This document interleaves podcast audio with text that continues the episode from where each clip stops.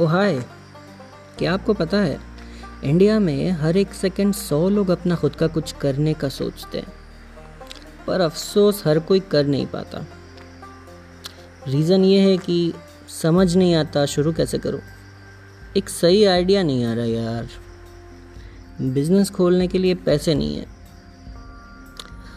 Well फिकर not, मैं हूँ ना। मैं भी आप ही की तरह हूँ। करीब चार साल पहले मैंने अपना लिखना शुरू किया था।